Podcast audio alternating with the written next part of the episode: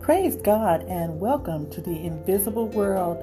We are on the seventh day of our series, God's Perfect Fitness Plan.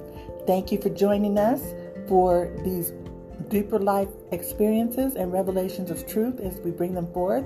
We're going to start today, as we always do, um, 2 Corinthians 4:18, while we look not at the things which are seen, but at the things which are not seen.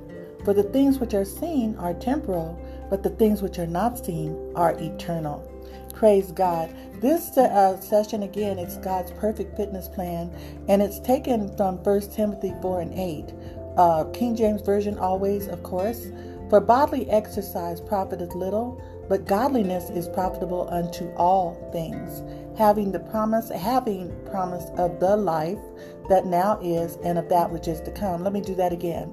1 Timothy 4 8, for bodily exercise profiteth little, but godliness is profitable unto all things, having promise of the life that now is and of that which is to come.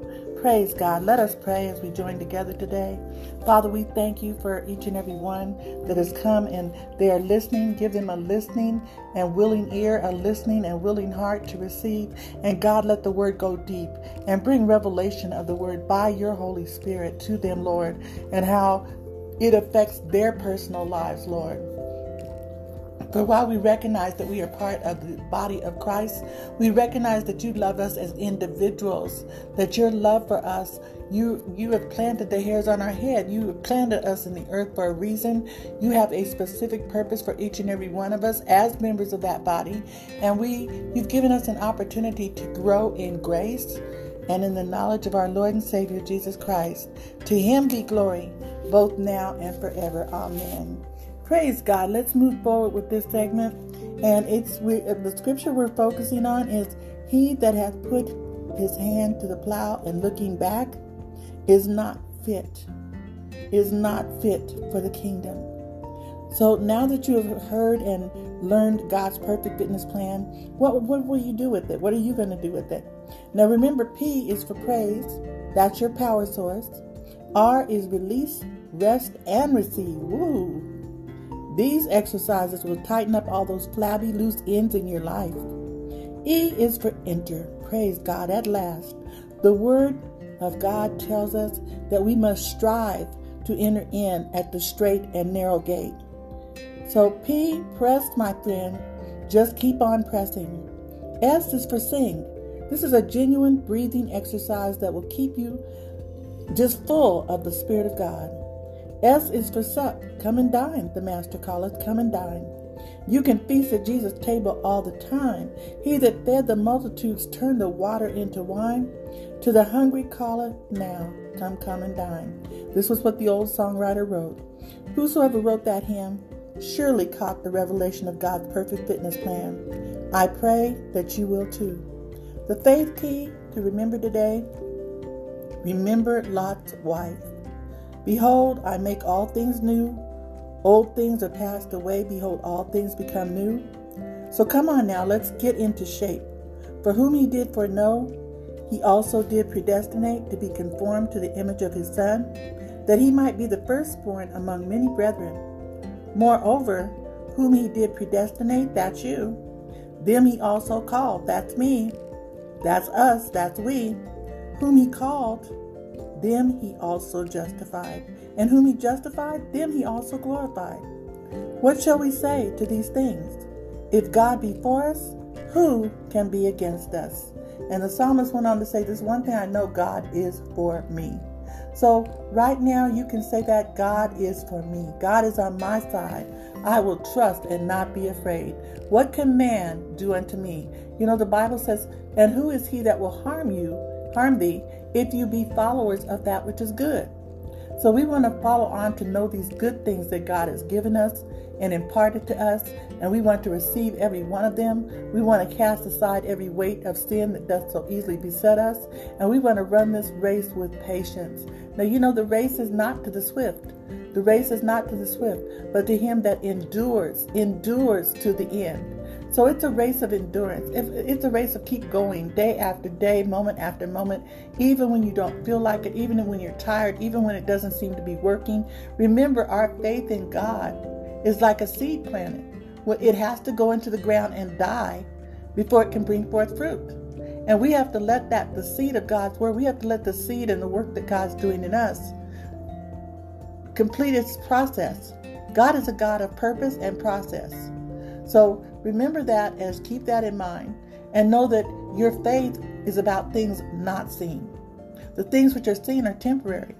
But your faith goes beyond that curtain. And if you were to peek back now, you see your work in progress. You know, there's a manufacturing term that says WIP, WIP, work in process.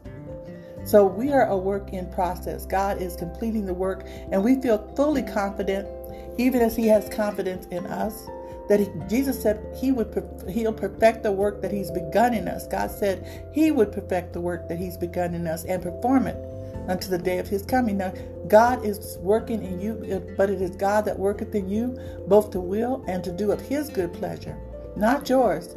So, with that in mind, we always pray, Not my will, Lord, but thine be done. So we looking unto Jesus, the author and finisher of our faith, who for the joy that was set before him endured the cross, despising the shame. Sometimes there's a lot of things that come against us. People mock us, make fun of us. That's the way of the cross. Jesus said, If any man will come after me, let him take up his cross daily. Daily. And that's what we have to do. We have to realize that we're not down here for a picnic, a popularity uh, process, or, or a party. We're down here to let God prove His word in us. And to do that, there's all there's a lot of times there's that fiery furnace of affliction. There's things that we do and will go through the trials and tribulations, which help perfect God's work in us. And at the same time, once we have it's proven in us, we'll be able to take that stand and stand above all, you know, stand against the wiles of the devil, stand in the evil time. We'll be able to do that. But until we allow God's word to work in us, when we keep running, even as Jonah ran and eventually got swallowed by the whale, that God, not the whale, but the big fish, I should say, that God prepared for him. God already knew he was going to be a runner. He said, Oh, I'm not going to go tell them that. They're going to be looking at me crazy. No, he went running off in the other direction. And the boat that he was in, taking the trip to try to get away, he was in a ship. And the ship came into a terrible storm, and the crewmen were upset. And he had to go and confess, Hey, I'm running from God. Just toss me overboard. I already know what this is about. Well, that took a boldness and that took courage for him to say, Throw me to, the, to whatever's out there. Because he trusted God. That showed some trust that this is my fault that we're in this predicament. And I'm willing to give my life so that others can be saved, the, the ship can be saved. And that's what Jesus did on the cross. Through my fault, He took upon us all the sins, all the horror. He was without sin, but He took upon Himself the sin of the world. He took upon Himself all the horror and the things that we have ungodly committed. He was without sin, yet he gave himself for us, and he was crucified, dead and buried. The third day he rose from the dead. Where was he when during that time that he was dead? He was down in the whale's belly. He was down in the middle part. When I say whale, forgive me. He was down in the middle part of the earth. He was in hell. And where when he went there, he preached to the persons, to the spirits, I should say, that were in prison that didn't get a chance during the flood or before the flood to repent. So everyone's been given an opportunity to repent and to give their lives and to just ask God for forgiveness so that they can be gathered together. And those that did, he ascended and they went back with him up when he ascended. When he ascended from the grave, they came with him, those spirits that were at one time disobedient. So we know that we have that hope. This is the last chance. That was for those people then during the flood. This is our last chance. There's no purgatory. I know Catholics preach purgatory. No, this is it. This is your opportunity. There's one opportunity for us through Christ. So today is the day of our salvation. Let us accept all that Christ has done for us and has for us. Let us be bold and courageous to know that we are in God's hands. Let us have faith in God because he has faith in us. Jesus went to that cross knowing that we could do it. He was willing to show us how to take up that cross, how to die daily. Paul said, I die daily, and so must we. God bless you today, and be encouraged and strengthened with might in your innermost being, and be obedient to the Lord. Don't run from the Lord, don't hide. There's no hiding place, there's no running. We're not free agents down here on the field of, of play. You know, a quarterback tries to run it in by himself, but it takes a team to bring it in. And your team is on God's side. You know, you, you're either on God's side or you're on the devil's side. The Bible says, Choose ye this day whom ye shall serve. And the answer is, As for me and my house, we shall serve, we will serve the Lord. So God bless you today as we serve the Lord together as one and know that we're your team behind you, the saints, and we're praying for you and interceding for you as well. And know that we're all going through the same struggles, the same things. They're not exactly the same because we're all maybe different things in our lives that God is working in and out of us. But the things that are in us that are not appropriate to the cross of Christ, it is God that's working in us both to do and to will, will and to do, excuse me, of His good pleasure.